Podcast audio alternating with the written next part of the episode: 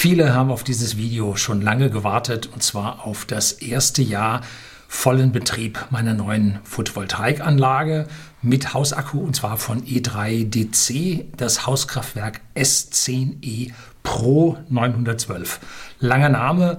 S10E ist ja die ganze Serie dieser Hauskraftwerke und das Pro 912 bedeutet 9 Kilowatt Batterieleistung konstant, 12 Kilowatt Batterieleistung in der Spitze.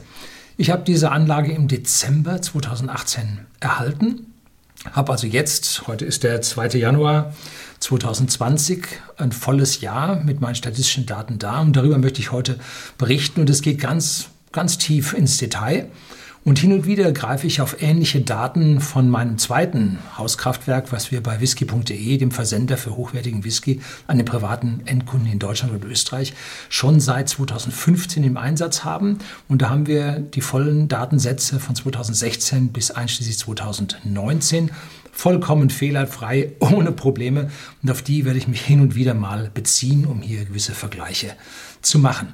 Ein Video für dieses erste Kraftwerk, wo ich 2016 den Jahresbericht abgegeben habe, finden Sie wie immer unten in der Beschreibung. Diesmal gibt es wieder eine ganze Menge Links zu den einzelnen Photovoltaik-Videos, die ich schon gedreht habe.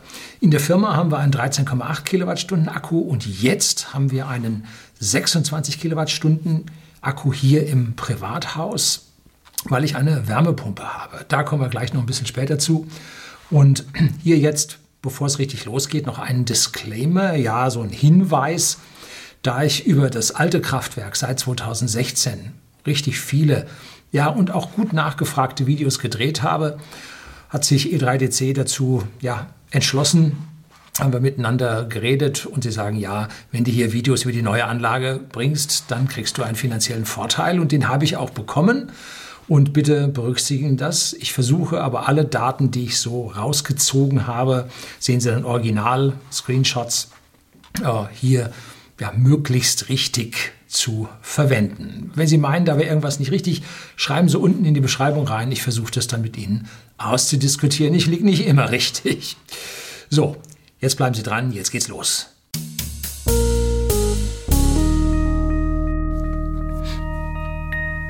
Guten Abend und herzlich willkommen im Unternehmerblog, kurz Unterblog genannt. Begleiten Sie mich auf meinem Lebensweg und lernen Sie die Geheimnisse der Gesellschaft und Wirtschaft kennen, die von Politik und Medien gerne verschwiegen werden. Und heute geht es um das Geheimnis, die Energiewende von unten funktioniert. Wir brauchen da nicht den großen Staat mit seinen Riesenanlagen. Nein, es funktioniert auch im Kleinen. Zwar nicht zu 100 Prozent, aber zu einem hohen Prozentsatz. Und den will ich Ihnen heute hier mit Daten mal zeigen. Es gibt über die Planung, den Aufbau und den ersten Betrieb schon einige Videos, die schreibe ich Ihnen wie immer unten in die Beschreibung rein. Um, haben Sie ein paar Stunden zum Gucken. Und jetzt am Anfang möchte ich noch mal ganz kurz Beweggründe geben, warum es genau diese Anlage geworden ist und keine andere. Ja, Herr Lühn, da gibt es doch so viele andere. Nein, gibt es nicht. Es gibt genau diese eine und deshalb habe ich sie genommen. Und warum? Nun, die Batterieleistung auf Dauer 9 Kilowatt. Das ist vergleichsweise viel für ein Haus, aber ich habe eine Wärmepumpe und die zieht schon mal 2,73 kW. Umweltpumpen darf man da nicht vergessen. Wir haben ein vergleichsweise großes Haus und die Wärmepumpe läuft dreiphasig. Das heißt, ich will eine dreiphasige Batterie haben mit einer hohen Leistung, damit man, wenn man dann die Wärmepumpe laufen hat und gleichzeitig kocht, nicht vom Netz ziehen muss, sondern aus dem Akku raus. Darum ging es mir und das ist eine der Anlagen, ja, das ist die Unique Selling oder eine Unique Selling Proposition dieser Anlage. Denn hätte man jetzt nur eine einphasige, müsste man jetzt äh, zwei Phasen vom Netz ziehen und eine aus der Anlage und dann wird alles schief und so. Äh, könnte man machen, aber wir haben auch noch ein weiteres Problem, weiteres Problem hier, wir haben ziemlich viele Stromausfälle. Die Anlage kann bis zu 39 Kilowattstunden Akkukapazität ausgebaut werden und ich habe 26 Kilowattstunden an Speicher drin. Das ist vergleichsweise viel, ähm, liegt aber ziemlich gut am Optimum. Und mehr erscheint mir im Moment wirtschaftlich nicht sinnvoll. Wenn die Batteriepreise mal sinken, werde ich mir da noch zwei reinstellen, zwei Module, dann ist er voll. Und da habe ich mal eine Auslegungsberechnung Photovoltaik und Hausbatterieanlagen gemacht und da geht es so eine 1 zu 1 zu 1 Regel. Schauen Sie da rein, wenn Sie genau wissen wollen, wie groß machen Sie Ihren Akku in Bezug auf Ihren Verbrauch und Ihre Photovoltaikanlage auf dem Dach. Dann kann die Anlage den vollen Notstrombetrieb und man kann dazu den Akku jetzt auch noch so limitieren, dass man eine Notstromreserve behält. Das heißt, der fährt von einem bestimmt eingestellten Wert von 10 oder von 0 bis 50 Prozent, kann man als Reserve einstellen, fährt die Zyklen nur bis 100 Prozent und zurück. Im Winter, wenn sowieso wenig solarer Ertrag da ist und äh, die Wahrscheinlichkeit für Stromausfälle bei Schneefall auf unsere Oberlandleitungen äh, höher ist, dann habe ich 50% Reserve und im Sommer, wenn die Wahrscheinlichkeit nahe Null ist, dann habe ich 10% oder gar nichts an Reserve und nehme hier den maximalen finanziellen Vorteil. Wie, Stromausfälle gibt es doch gar nicht mehr und so. Wir hier auf dem hügeligen Land werden von der Politik vollkommen vernachlässigt und von den großen Konzernen auch, weil hier gibt es nichts zu verdienen. Und so haben wir bis zu 19 Stunden Stromausfall pro Jahr hier in Seeshaupt am Südende vom Starnberger See. Warum? Nun, unsere Gemeinde wird nun von einer Seite mit einer Stromleitung angefahren, die zweite hat man wegrationalisiert und wenn es jetzt, und das ist eine Überlandleitung, wenn es da drauf schneidet, man schneidet die Schneisen nicht mehr frei von den Bäumen, kostet alles zu viel Geld. Und wenn es dann drauf schneit und ein Baum fällt wieder um oder ein Ast fällt vom Baum auf diese Leitung drauf, dann zack ist der Strom wieder weg. Es ist besser geworden. Im letzten Jahr, 2019, waren es nur zweieinhalb Stunden. Wir waren richtig begeistert. Nun, man hat auch die Hälfte der Leitung unter die Erde gelegt. Gut. Dann hat die Anlage eine sogenannte Schwarzstartfähigkeit. Wenn also der Strom weg ist, dann es ist nicht nur so, wenn der Strom ausfällt, dann äh, bleibt sie mit der Frequenz mit ihrem Netz bestehen und kann den Notstrom liefern. Irgendwann ist der Akku aus und das Ding steht. Und jetzt aus dem Schwarz, aus dem Nichtlicht wieder zu starten, muss man also die Frequenz selber generieren und startet dann die Anlage und das also mit einsetzendem Sonnenschein und sich füllendem Akku und genau das tut sie, diese Schwarzstartfähigkeit.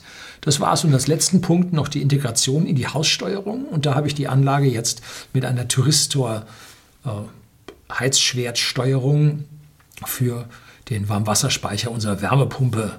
Ja, verbunden gibt es hier extra ein Video über die Tyristorsteuerung im Zusammenhang mit der Wärmepumpe funktioniert vollkommen einwandfrei und heizt mir dann den Heizkessel, der normalerweise fürs Brauchwasser nur auf 56 Grad oder 53 Grad erhitzt wird, heizt er mir dann auf 89 Grad hoch. Also da pfeift der Kessel bald.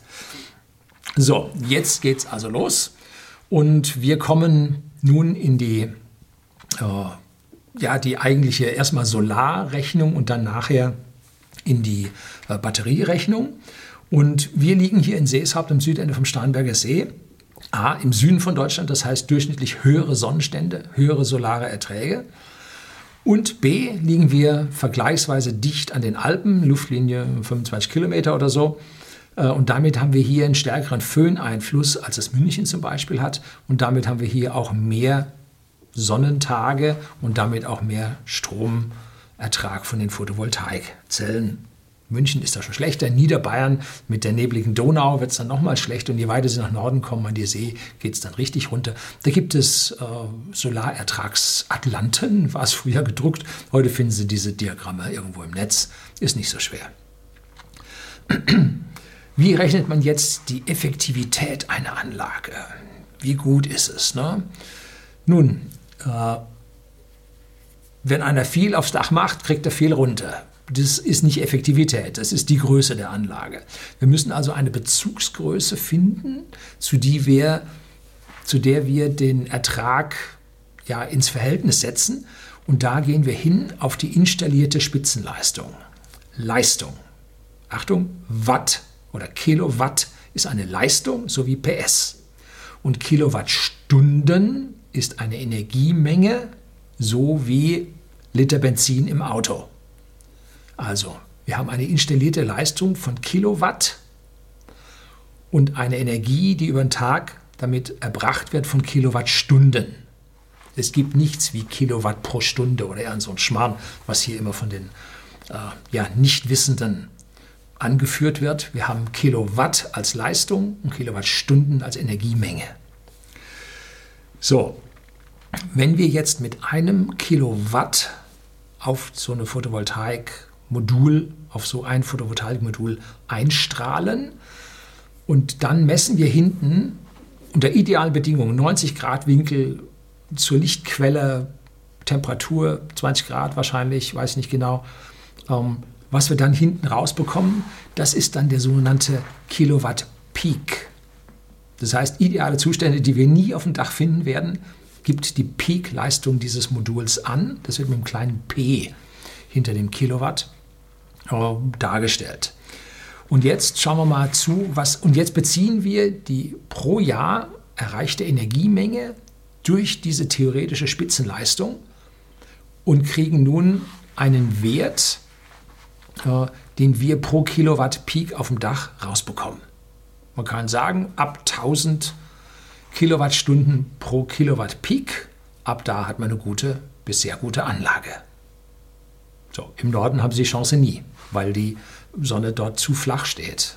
Da gibt es also weniger. So, jetzt schauen wir mal an, was ich für Module auf dem Dach habe. Und da sehen Sie vorne in der ersten Spalte die Stückzahl. Da habe ich nämlich 20 Module, das sind ganz neu, die ich gekauft habe von LG mit 325 Watt Peak. Die waren vom Preis her aus meiner Sicht die vernünftigsten. Gibt zusammen eine Summe an Watt Peak von 6500 Kilo bedeutet 1000, also 6,5 Kilowatt Peak, die diese Module, diese 20 Stück haben. Dann habe ich zwei Stück mit 250, jo, das sind alte, die hatte ich noch über. Dann habe ich 42 Module mit 260 Watt Peak an der alten E3DC, an der alten Solar Edge Anlage, über die ich hier auch ein Video mal gedreht habe. Die hat nämlich Optimierer drin, ganz besondere Optimierer. Mit 10.920 Watt Peak und dann noch 16 Module mit 260 Watt Peak mit 4,16 Kilowatt Peak. Die habe ich mir auf der Garage noch sitzen. Zusammen 80 Module mit gemeinsam 22,08 Kilowatt Peak. Achten Sie drauf, ab 9,9 oder ab 10 größer gleich 10 Kilowatt Peak auf dem Dach gibt es spezielle Verordnungen, die Neidsteuer vom Herrn Gabriel und so weiter. Was also eine Anlage mit größer 10 Kilowatt Peak muss man schon ein paar Anstrengungen verwaltungstechnischer Natur machen, damit man hier auf einen halbwegs grünen Zweig kommt und sich nicht an Steuern dämlich zahlt. gibt es die Photovoltaik-Verhinderer von mir ein Video, wo man sieht, wie der Staat gegen die Photovoltaik arbeitet. Ja, ja, alles Geheimnisse, die verschwiegen werden. So, 1200 Kilowatt Peak, äh, Kilowattstunden pro Kilowatt Peak haben die besten Anlagen in Deutschland. Ich habe mal von einer von 1250 gehört, die muss aber perfekt ausgerichtet sein. Ne? Selbst bei whisky.de wie gesagt, dem Versender hochwertigen Whiskys an privaten Endkunden in Deutschland und in Österreich. Da haben wir eine Südostausrichtung. Das ist ziemlich perfekt, weil morgens ist die Atmosphäre klarer, morgens ist es kühler, da gibt es mehr Leistung. Und wenn die Sonne dann rumgeht, dann steht es etwas schlechter. Aber so eine Südostausrichtung ist ziemlich perfekt. Aber wir erreichen diese Werte nicht, weil unser Dach zu flach ist. Also wenn wir es der Sonne besser entgegenneigen könnten, würden wir einen höheren Ertrag bekommen. So haben wir da den Cosinus drin, schlechter wieder. Ne? So.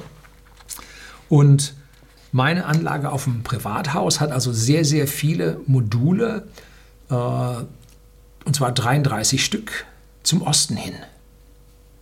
So, das hat Nachteile. Direkt Osten mit einem leichten Hang sogar zum Norden. Das hat massive Nachteile. Wenn die Sonne nämlich hoch am Himmel steht im Süden, kriegen die nicht so viel. Gut, dafür ist mein Dach auch vergleichsweise flach, dass vom Süden dann dieses flache Dach auch noch eine Einstrahlung bekommt, aber der Cosinus schlägt da schon ganz schön zu. Da geht es also dann nicht mehr so viel daher. Aber Vorteil ist, nach Osten, morgens früh, wenn die Sonne aufgeht und der Akku leer ist, dann kriege ich sofort frisch Energie, um, um das Haus zu betreiben. Da sagt man immer, für Eigenverbrauch sind Ost-West-Anlagen relativ gut. Ich habe auch ein paar Zellen nach Westen, nicht so viele. Und äh, Module, die ich überbehalten habe, habe ich dann nach Norden getan. Die haben also ganz schlechten Ertrag. Beziehungsweise ist es leicht Nordosten. Ja, da kriegt man also, man kriegt noch was, aber nicht wirklich mehr viel. So, und dann hängt das Ganze ja nicht nur an der Dachgeometrie. Ich habe dann auch noch 1, 2, 3, 4, 5, sechs Teilflächen, um, sondern es hängt auch noch am Wetter. Wie viele Wolken? Hm. Ja, und um nun die das Wetter der einzelnen Jahre hier zu berücksichtigen, habe ich mal von der Anlage auf unserer Firma von whisky.de, habe ich hier mal eingetragen, was denn so vom Dach runterkommt. Und zwar jetzt erstmal hier relativ. Wenn wir das Jahr 2016 als Standard setzen, dann haben wir 2017 ungefähr denselben Ertrag gehabt. Der war ein Hauch niedriger. Zwei Promille oder so war der niedriger als 2016. Und dann 2018 war ein hervorragendes Jahr. Da stieg es um 5,8 Prozent oder sowas an. Etwas über 5 Prozent waren wir da im Plus zu den beiden Vorjahren. Und 2019, jetzt das deutlich schlechtere Jahr, fiel es ganz massiv um 7,2 Prozent ab. So, also so heiß und sonnig wie unser Jahr klang in den Medien, war es nun wirklich nicht. Ne? So, jetzt blende ich mir mal die Zahlen ein, wie viel Kilowattstunden pro Kilowatt Peak wir in der Firma auf diesem Südostdach flach äh, erzielt haben. Da waren es nämlich 1019 2016, 1017 2017, 1066 2018 und nur noch 992 2019. Tja, das war schon etwas mager.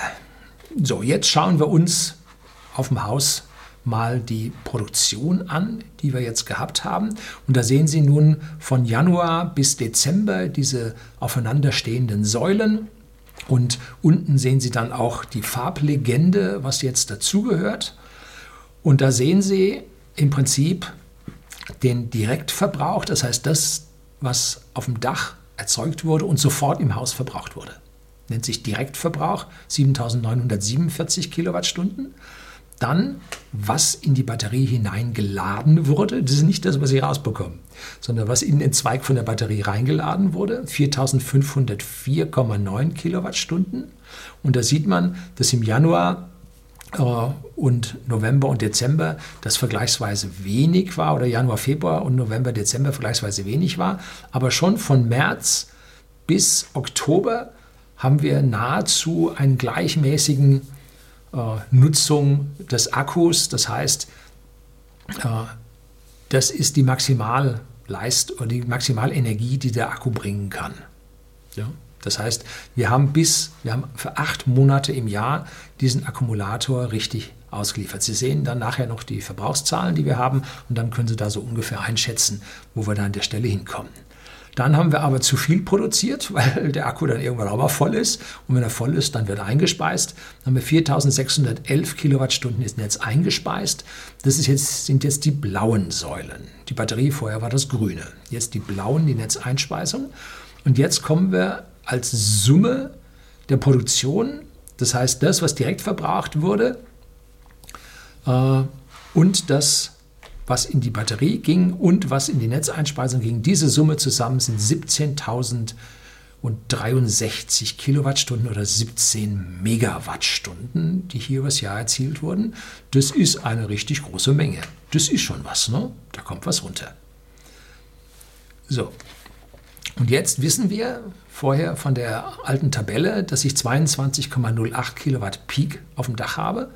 Und das macht einen Wert von nur 773 Kilowattstunden pro Kilowatt Peak. Das ist ziemlich schlecht. Ne? So, rechne ich jetzt noch die 7,2 Prozent von dem schlechten Jahr unterhalb der Jahre 2016, 2017 wieder drauf, dann liege ich bei 828 Kilowattstunden pro Kilowatt Peak.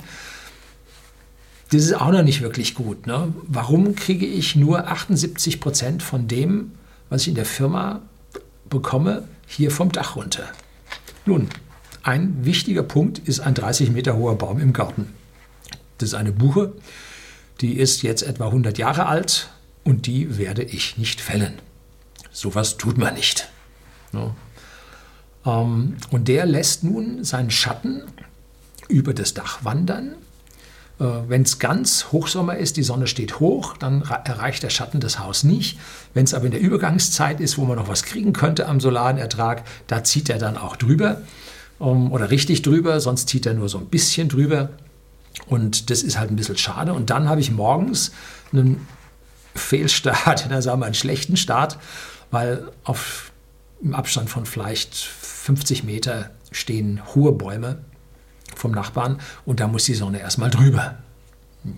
Bis die dann im November äh, dann erstmal entlaubt sind, äh, dann kommt vorher schon ein bisschen was früher, aber da stehen hohe Bäume und nach Norden stehen auch noch Bäume. Äh, Gut, da steht die Sonne nur im Höchstsommer, das heißt also auch im Hochsommer steht so im, im Nordosten geht die Sonne auf und im Nordwesten geht sie ja unter. Äh, und da kriege ich dann auch noch eine Verschattung vom Nachbarn im Hochsommer damit rein. Tja, so habe ich extra Video hier über die einzelnen Dachflächen mal gezeigt. Früher wurden die Photovoltaik Module hintereinander in Reihe geschaltet und die einzelnen Spannungen addierten sich auf die hohe Spannung und mit der ging man in den Wechselrichter rein. Hatte man noch mehr Zellen, als der Wechselrichter an Spannung aushielt oder mehr Module, als der Wechselrichter aushielt, früher lagen die so bei 700 Volt, heute liegen sie bei 1000, dann, und so ein Modul bringt spitzenmäßig 40 Volt ungefähr, das heißt, äh, mit 20, maximal 25 Modulen auf einem Strang war dann Schluss. Dann konnte man noch zwei Stränge parallel schalten. Dann hat man den Strom erhöht, ähm, musste aber all diese Module durch einen Trecker auf den besten Arbeitspunkt setzen. Und wenn nun ein Modul abgeschattet war, dann ist das so, wie wenn Sie äh, einen Wasserschlauch zudrücken. Alle Module hängen dann da. Es gibt da so Trenddioden, ein bisschen was kann man machen, aber wenn es dann mehr als ein Modul wird, ein zweites Modul und so, dann irgendwann ist vorbei, dann geht es nicht mehr. So, und dann kam auf die schlaue Idee, Optimierer zu nehmen. Das sind kleine Gleichspannungswandler, die nun Module zu- und abschalten können und entsprechend mit dem Spannungswandeln auf eine höhere Spannung kann man nun auch aus drei, vier, fünf Modulen entsprechend diese hohen Spannungen erzeugen, dass der Wechselrichter ordentlich läuft. Also da kann man massive Abschattung auf dem Haus akzeptieren. Man fährt das Modul in den richtig besten Arbeitspunkt. Habe ich auch mal über diese Maximum PowerPoint Tracker gesprochen. Äh, in den besten Arbeitspunkt. Und dann äh, setzt man mit dem Spannungswandler die Spannung hoch, äh, damit der Wechselrichter arbeiten kann. Da geht also dann schon ganz früh, äh, fängt die Anlage also viel früher an zu laufen als andere Anlagen, die ohne diese Optimierer laufen. Und erst damit konnte ich mein Haus bestücken. Drum habe ich auch erst 2016 oder Herbst 2015 dann auf das Haus auch diese Anlage bekommen, weil vorher waren diese Trecker noch nicht so wirklich gut. Was habe ich nun als Summe geschafft? Nun, hier gibt es die Summe als Produktion. Da sieht man, ich habe 71 Prozent des erzeugten Stroms tatsächlich verbrauchen können. Nennt sich hier Eigenstrom in Grün. 11.203 Kilowattstunden. Und nur 29 Prozent musste ich einspeisen, nämlich dann, wenn der Akku voll ist. Und das ist typischerweise im Sommer bei den schönen, klaren Sommertagen. Ne? Und mit diesen 11.203 Kilowattstunden, die ich mir selbst erzeugt habe, konnte ich mir den Bezug von meinem äh, Energieversorger einsparen. Das sind 27 Cent pro Kilowattstunde, der, der momentan für Wasserkraftstrom hier aus der Region verrechnet. Ist die Firma Montana, ich blende Ihnen hier mal meine Kundennummer ein. Schauen Sie sich das mal an. Wenn Sie bei dem abschließen, kriege ich einen kleinen Bonus dafür. Äh, hilft mir hier auf dem Kanal. Ähm, ist für einen Ökoversorger, für einen grünen Strom, ist das ein Spitzenwert. Ich weiß nicht, was es jetzt mittlerweile ist. Ich habe eine gewisse halt, äh, Zeitdauer auf meinen Verträgen drauf. Da müssen Sie schauen, wo momentan da die Preise stehen. 11.203 Kilowattstunden entsprechen 3.000 Euro eingesparten Stromkosten. Ich habe also 3.000 Euro Stromkosten im Jahr eingespart. 4.611 musste ich einspeisen und bei 11,3 Cent Einspeisevergütung, ja, ich habe nicht so alte Verträge, das Ding ist ja neu. Ne? Um, da gibt es jetzt mittlerweile relativ wenig. Da kriege ich 520 Euro Ertrag im Jahr. Da nimmt der Steuerberater für die Anlage mehr. Nein, ist nicht wahr. Knapp drunter. So, wenn ich das jetzt 15 Jahre, diese 3500 Euro aufaddiere, ergibt das 52.500 Euro Geld, was ich entweder mir erspart habe oder was ich bekomme. Das ist deutlich mehr, als ich für alles bezahlt habe. Da sieht man, das rechnet sich. Selbst so eine in Anführungszeichen suboptimale Anlage mit Nordflächen und Verschattungen und Haufen aufgeteilt, der Eigenverbrauch, der macht die Anlage positiv. Da kriegt man es raus und zwar richtig. Ne? Verzinsung habe ich nicht ausgerechnet. A, gibt keine Verzinsung auf das Geld, was ich irgendwo hinlege. Und ich weiß auch nicht, wie der Strompreis sich weiterentwickelt. Ich persönlich bin der festen Meinung, aus der technischen Deflation heraus muss der Strompreis sinken. Die Regierung dreht ihnen da eine Nase, indem sie die Abgaben mehr und mehr erhöht. Der Strom wird tatsächlich billiger. Ich habe mal hier die Entwicklung des Strompreises. Und zwar jetzt netto und dann zusammen mit äh, den Staatsabgaben gerechnet. Und da sieht man, der Netto-Strompreis ohne die ganzen Abgaben sinkt. Klar, wir werden technisch immer besser. Aber die Abgaben, die aufgesattelt werden, steigen immer mehr. So. Deshalb kann ich an den sinkenden Strompreis mittlerweile auch nicht mehr glauben. Ich ne-, gehe eher davon aus, dass er weiterhin steigen wird. So, jetzt kommen wir zur Verbrauchsseite. Und da haben Sie gerade schon gesehen mit Eigenstrom, ich habe da relativ viel verbraucht. Ne? Und jetzt schauen Sie sich das Diagramm jetzt mal an. Die Säule sind pro Monat nun gezeigt. Und da sehen Sie im Januar ungefähr 2 Megawattstunden, also 2000 Kilowattstunden haben wir verbraucht. Februar etwas weniger, März wieder etwas mehr und dann geht es zum Sommer hin runter. Und dann geht es im November, Dezember natürlich wieder hoch.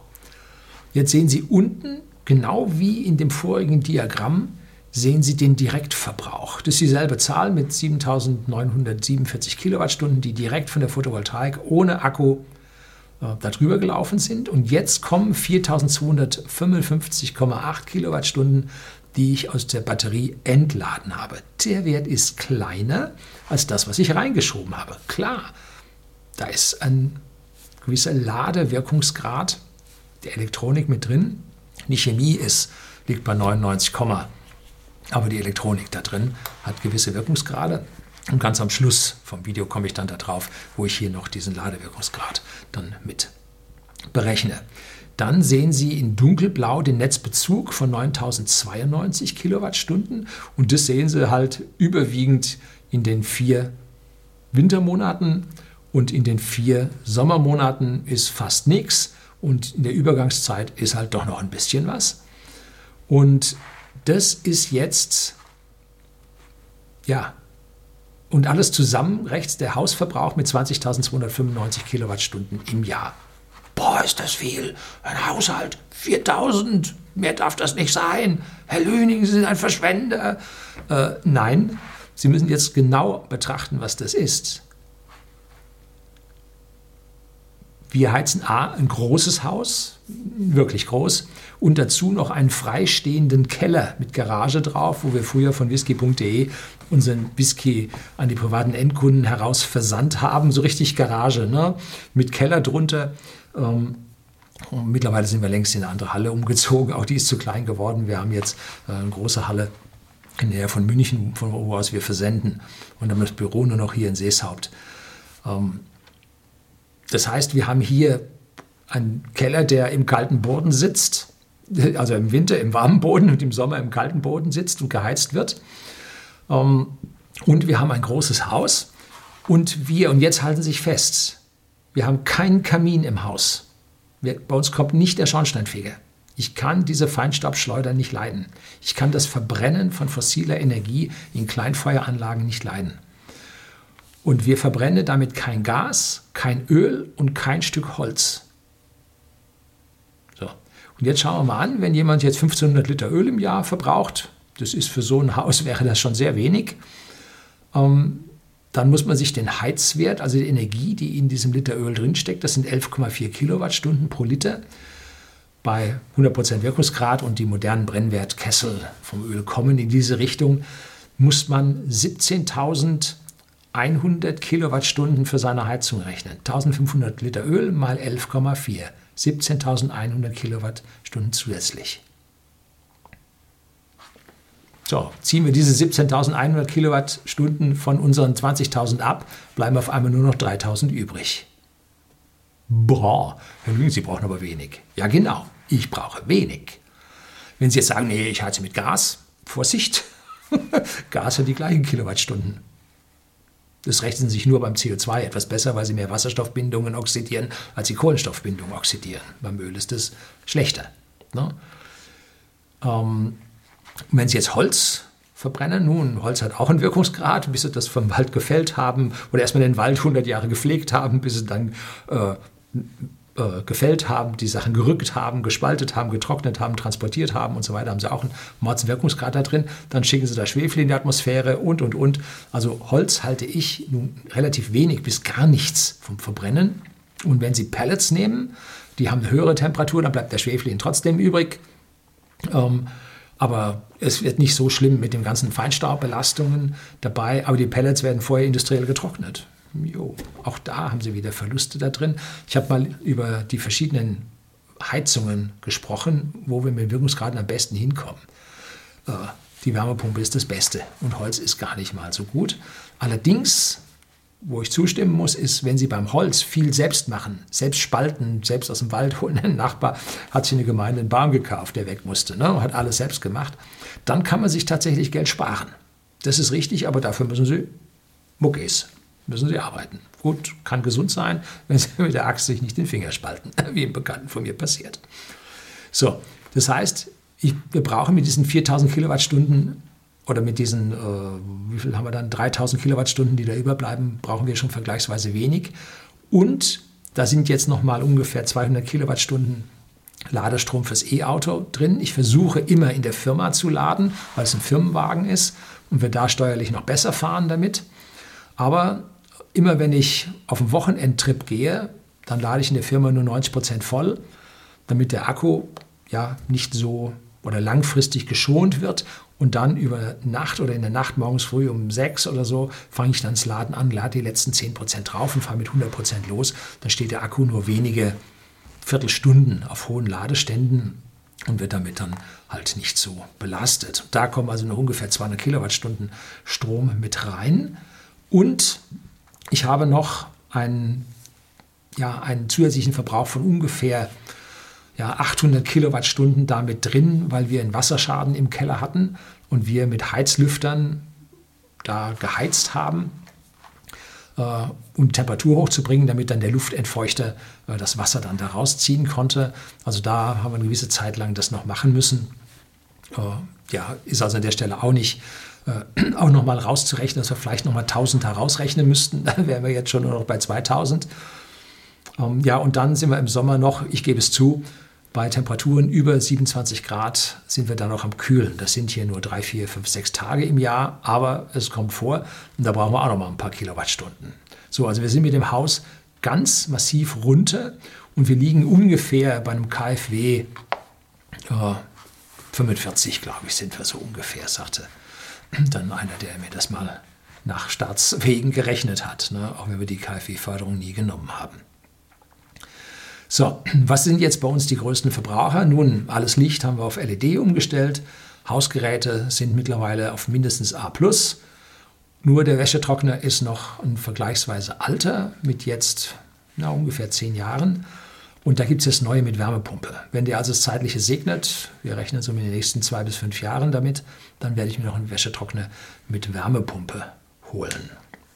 Tja, die ziemlich größten Verbraucher sind unsere NAS-Geräte, also Network Attached Storage Rechner. Das sind kleine Rechner, Linux-basierend, auf denen wir ja, große Datenmengen speichern. Und alles, was ich hier so an Videos drehe, geht über diese NAS-Server. Alles, was ich hier an Videos rendere, geht über diesen NAS-Server. Dann drehe ich für whisky.de die Videos, das geht auch über den NAS-Server.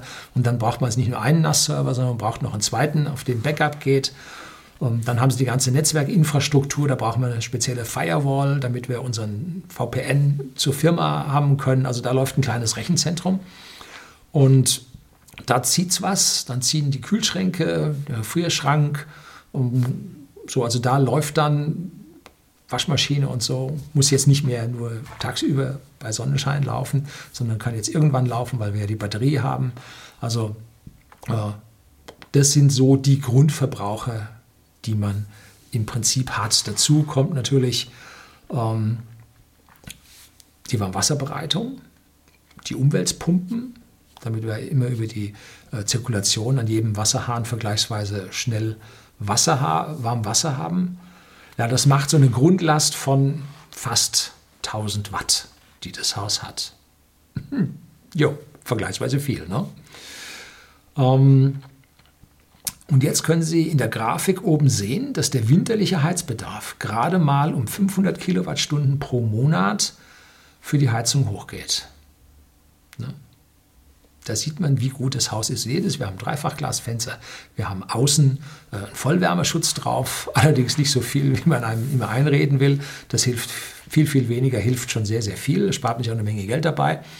Und was haben wir? Ich glaube, 8 cm haben wir jetzt oder haben wir 10? Also irgendwo auf keinen Fall diese 18 oder 20, sondern wir haben es vergleichsweise nie gehalten, damit der Taupunkt gerade da rein, reinkommt. Das reicht dann. Und die Steine, die wir haben, die Hohlblocksteine, Hohlziegel, die sind auch mit Perliten gefüllt. Haben wir damals Glück gehabt, die anderen waren nicht lieferbar, haben wir für ein gleiche Geld haben wir Perlitfüllung bekommen. Tja, da gibt es ein extra Video, mein Hightech-Haus.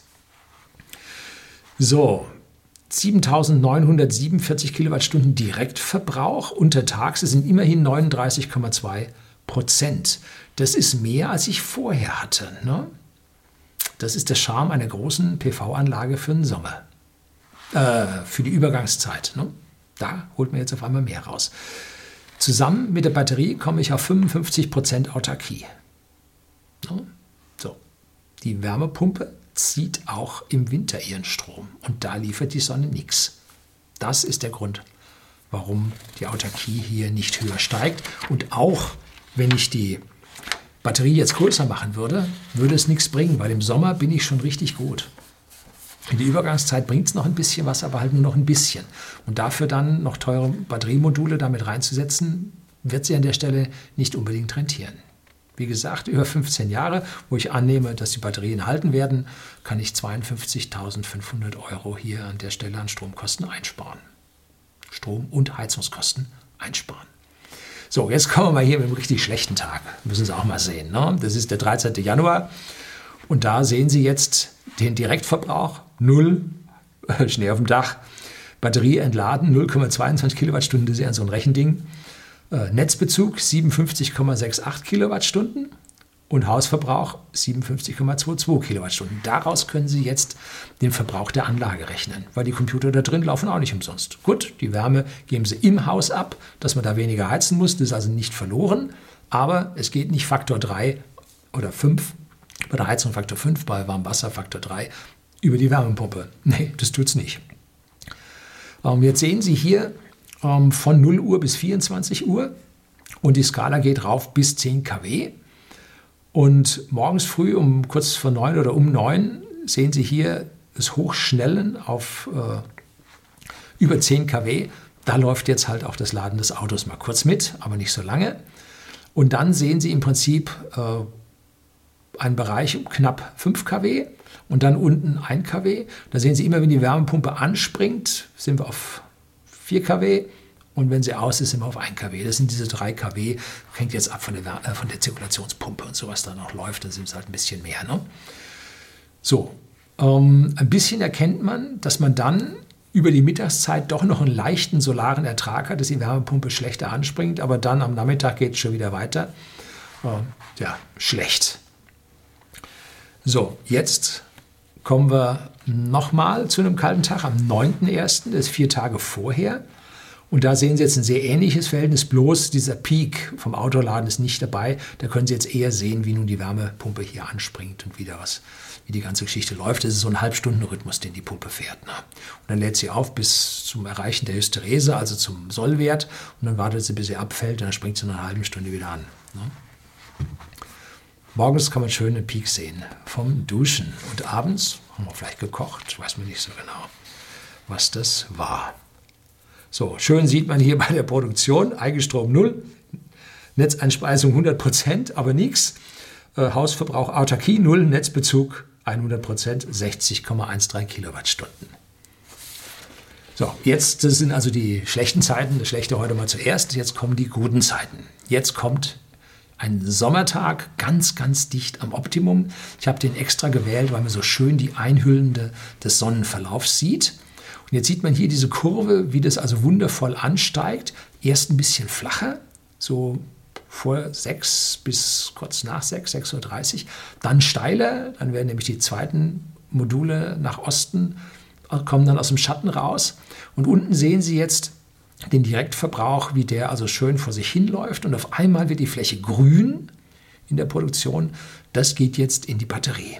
Und so wie die Batterie gegen 9 Uhr jetzt schon voll ist, steigt der Direktverbrauch an. Warum? Nun, weil wir mit einer Thyristorsteuerung, wo ich das Video auch Ihnen unten in der Beschreibung zeige oder verlinke, ähm, weil wir mit der äh, jetzt mit dem Heizschwert mit 4,6 kW oder 4,7 kW maximal das Brauchwasser jetzt nun aufheizen.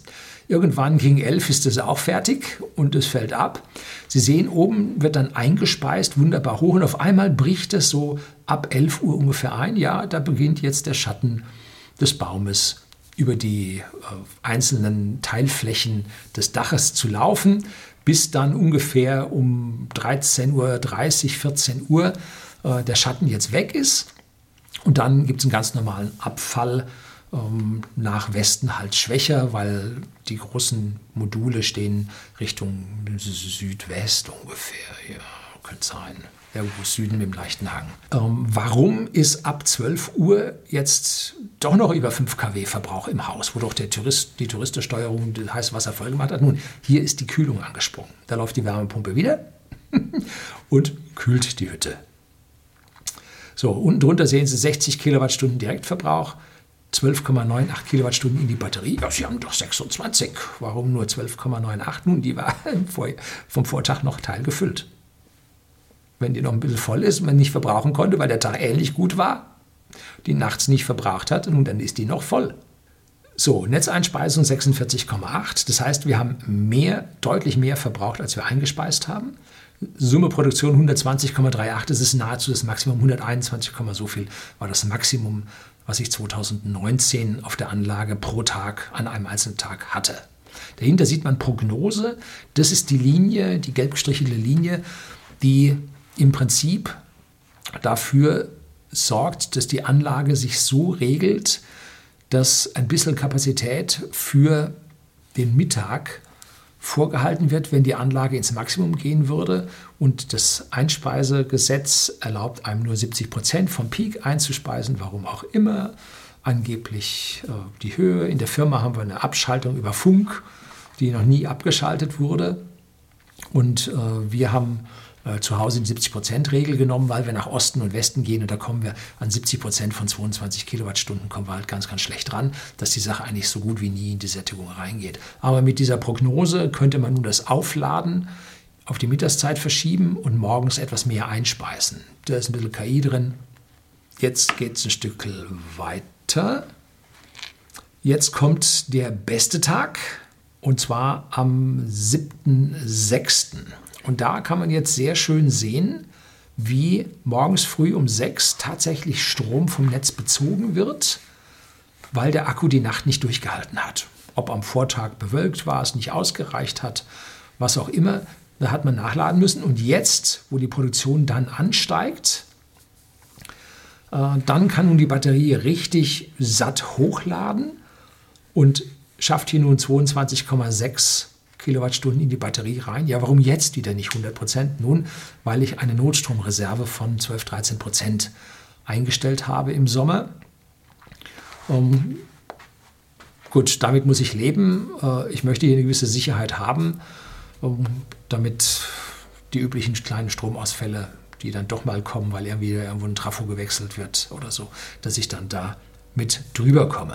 Auch hier wieder ein prinzipiell sehr, sehr ähnlicher Verlauf wie im Bild zuvor. Ähm, jetzt können Sie sehen, in so einem im, am besten Tag war der Eigenstrom 61 Prozent und die Netzeinspeisung 39 Prozent, die Autarkie 91 Prozent, der Netzbezug 9 Prozent, weil morgens der Akku nicht voll war. Es gibt Tage, da liege ich dann natürlich bei 100 Prozent. Jetzt kommen wir mal zu einem zum kältesten Tag an dem es tatsächlich dann doch ein bisschen Sonne gab, am 19. Januar. Da waren ein Teil der Dachflächen wieder frei. Und Sie können bei der Produktion sehen, dass da tatsächlich ein bisschen was gekommen ist, dass also 12,47 Kilowattstunden gekommen ist. Damit haben wir immerhin 21 Prozent autark hier erreichen können. Aber nach wie vor 79 Prozent haben wir ziehen müssen. Sehr schön sieht man morgens früh von drei bis um neun hohe, hohes Laufen der Wärmepumpe, weil die, ja, die kältesten äh, Stunden die Morgenstunden sind, weil über Nacht geht die ganze Wärme an den Weltraum verloren, wird abgestrahlt und morgens ist es dann am kältesten. Eine halbe Stunde vor Sonnenaufgang ist am kältesten. Dann am Tag sieht man jetzt nicht nur ähm, der solare Ertrag und das Laden der Batterie, sondern auch der Verbrauch ist niedriger. Es liegt nun daran, es gab etwas Sonnenschein und das fällt auch durch die Fenster rein, erheizt, erhitzt den Boden in der Wohnung, gibt Wärmeertrag und die Wärmepumpe muss nicht so viel in äh, die Fußbodenheizung nachladen. Die Fußbodenheizung hat auch noch einen Ausgleich zum Rest des Hauses, dass also hier, wenn stark erwärmt wird auf der Südseite, die Energie dann auch nach einem Rundlauf dann auch zur Nordseite geleitet wird. Also da geht dann die Wärmepumpe massiv runter und erst gegen Abend äh, wird dann erst die Batterie geleert. Das ist dann so kurz nach 18 Uhr der Fall. Oh, ist also wirklich nicht viel reingekommen und dann zieht die Wärmepumpe wieder vom Netz. So, jetzt kommen wir noch tiefer, detaillierter rein. Jetzt nehmen wir uns einen Oktobertag und zwar jetzt mal einen Oktobertag, wo die Wärmepumpe aus war. Habe ich lange nachgesucht. 1. Oktober war das. Da hatte ich ein paar Tage die Wärmepumpe aus, weil wir weg waren. Und da habe ich mir gedacht, das müsste doch eigentlich reichen, da spare ich mir was. Ne? Äh, gut, muss man jetzt nicht unbedingt machen, weil nachher muss das Haus ja auch wieder aufgeheizt werden. Ich hatte so ein bisschen Hoffnung, weil es ein paar schöne Sonnentage gab oder angesagt waren, dass es vielleicht ausreichen würde. Und da habe ich mir gesagt, guck ich mal ohne. Ne? Äh, muss man mal detailliert auswerten, ob man da an dieser Stelle mit einer intelligenten Steuerung was machen kann. Auch hier sieht man jetzt wieder äh, im Oktober, wie die Batterie richtig satt geladen wird. Ähm, es gibt einen Übertrag vom Vortag, darum kann die Batterie nicht ganz voll geladen werden, weil über Nacht die Wärmepumpe halt nicht gelaufen ist. Ähm, sicherlich habe ich im Oktober auch schon eine Reserve drin gehabt, wieder diese 13, 14, 12, 13 Prozent. Und dann sieht man, dass tatsächlich ein bisschen Überschuss da, was dann eingespeist wurde. Und hier sieht man Autarkie 99 Prozent. Da können Sie mal sehen, wie der also rund um die Uhr selbst am 1. Oktober noch durchlaufen kann. Jetzt kommen wir einen schönen Frühlingstag. Äh, einfach nur zur Vollständigkeit halber mit Wärmepumpenbetrieb, wo man nicht kühlen muss. Ähm, ja, sieht man eigentlich, wie es recht schön hier hochläuft. Und schon im, am 21. April hat man hier schon 106 Kilowattstunden solare Produktion das ist von den 121 Maximum gar nicht mehr so weit entfernt. Dann kommen wir jetzt zu den theoretischen Werten. Jetzt habe ich die besten Tage von den ganzen Monaten rausgesucht und habe diese besten Tage mal Anzahl der Tage des Monats multipliziert. Nun, der liegt nicht in der Mitte. Äh, das ist jetzt so, ne? dicker Daumen. Und da können Sie die blauen Säulen sehen. Das ist der theoretische Höchstertrag aus der Geometrie des Hauses. Ein bisschen mit der Temperatur verquastet, weil je wärmer es wird, umso schlechter laufen die Photovoltaikzellen. Ja, wenn es eiskalt ist, gehen sie am besten. Warum? Weil die Elektronen durch die thermischen Einwirkungen eine Bewegung haben und diese Bewegung geht stochastisch in alle Richtungen verteilt und kann jetzt nicht für die Photovoltaikproduktion oder für Stromproduktion verwendet werden, ähm, wenn die Elektronen jetzt eine geringe thermische Eigenbewegung haben, können sie am meisten von den Photonen, die auf die Zellen einfallen, können sie am meisten übernehmen. Und im Sommer kriegen sie da Mindererträge von 10, 12 Prozent aufgrund höherer Temperaturen hin. Da gibt es so kombinierte Module, die im Prinzip mit kaltem Wasser ähm, die Module kühlen und dieses warme Wasser der Heizung zuführen. Die sind aber so, Entschuldigung, schweineteuer, dass sich das für sie nie rechnet. Ne? Also die sind um so viel teurer und diese ganze Verlegen von, von Wasserschläuchen da aufs Dach rechnet sich heute überhaupt nicht mehr. Also thermische Photovoltaik, wenn Sie da nicht extrem viel selbst machen können, rechnet sich heute nicht mehr. Meine Anlage ist vorbereitet. Ich habe das durchgerechnet. Da führt überhaupt kein Weg hin. So, also blau wäre jetzt das theoretische Optimum, was funktioniert. Und rot sind nun die tatsächlichen Monatserträge geteilt durch die Anzahl an Tage des Monats. Das ist also nun tatsächlich, was als Durchschnitt dazu kam. Und da sehen Sie, wie der Rot, das Rote deutlich hinter der Theorie zurückbleibt. Und ja, Januar ganz schlecht war schneereich. Februar gab es auch noch ganz schön Schnee. Äh, März bewölkt, April auch noch ziemlich bewölkt. Mai besonders schlecht, der hätte viel besser sein müssen. Äh, Juni ganz gut, Juli an der einen Stelle sicherlich etwas zu heiß für einen guten Ertrag und dann wieder wolkig mit einem schlechten Ertrag. Also der Juli ist auch weit hinter seinen Möglichkeiten zurückgeblieben. Ja, und im Dezember, da gab es Schnee vergleichsweise spät in dem Jahr und da war er vom Prozentsatz, was man erreicht hat, gar nicht so schlecht. Ne? So, jetzt kommt mal eine Aufstellung nach Einzeltagen im besten Monat, nämlich im Juni. Da ist es noch kühl, die Sonne ist schon ganz schön hoch, weil 20., 21., 22. Juni, da haben wir auch die längsten Tag, den längsten Tag. Um, da kommt also schon ganz schön was rein vom Sonnenstand her. Es ist noch kühl, weil die Atmosphäre und die Wasserspeicher sich noch nicht so aufgeheizt haben. Oh, da arbeiten die Zellen besser. Und wir im Voralpenland, wenn es dann die ersten Föhnwetterlagen gibt, dann geht es halt richtig gut. Und da sehen Sie praktisch nur am 7. Juni und am 23. Juni so zwei kleine blaue Netzbezug. Nun, das war das Laden des E-Autos für einen Wochenendtrip. Das eine Mal am Freitag, das andere Mal am Sonntag für einen Tagesausflug. Und den macht man dann halt nur morgens früh von sechs bis um, um sieben oder halb acht voll. Und dann geht's los und da hat man halt noch keinen solaren Ertrag oder nicht so richtig. Deshalb sind da, ist da der Netzbezug zusammen 26,6 Kilowattstunden. Das ist ja 10 Prozent vom Akku sind 10 Kilowattstunden. Oh, da habe ich einmal 15 geladen und einmal 10 oder so. Ne? So, dann sieht man den Hausverbrauch hübsch wechselnd äh, oder den Direktverbrauch hübsch wechselnd, dann die Batterie, die es eigentlich fast immer geschafft hat. Wenn Sie jetzt sich so einen Tag wie den 6. Juni anschauen, dann ist da der Batterieanteil besonders hoch. Der ist höher als die Kapazität. Da gibt es so Tage, äh, der lädt morgens voll, dann kommt über Mittag Regen, vielleicht ein Gewitter durchziehen, dann leert die Batterie und am frühen Nachmittag kommt Rückseitenwetter von der Front, Sonne knallt wieder rein, der lädt wieder hoch und dann haben Sie mehr als einen Zyklus am Tag. Schaffen Sie auch, aber selten. Dann kommt jetzt der schlechteste Monat, das ist der Januar wegen Schnee.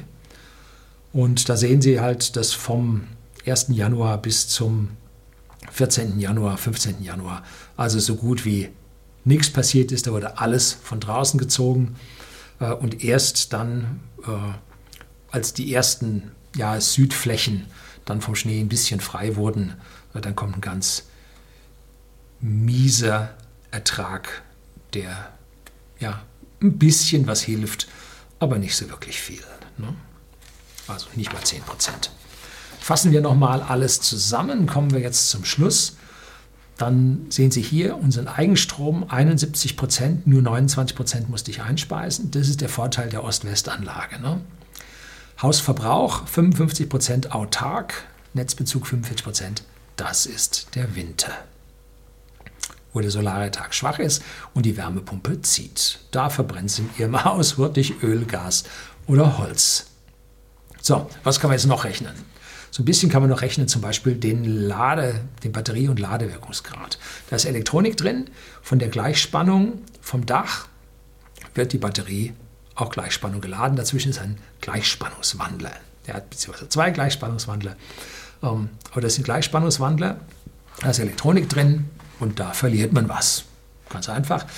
Wir haben 4256 Kilowattstunden aus der Batterie rausgezogen, aber 4505 Kilowattstunden reingeladen. Und das macht 94,5 Prozent Wirkungsgrad.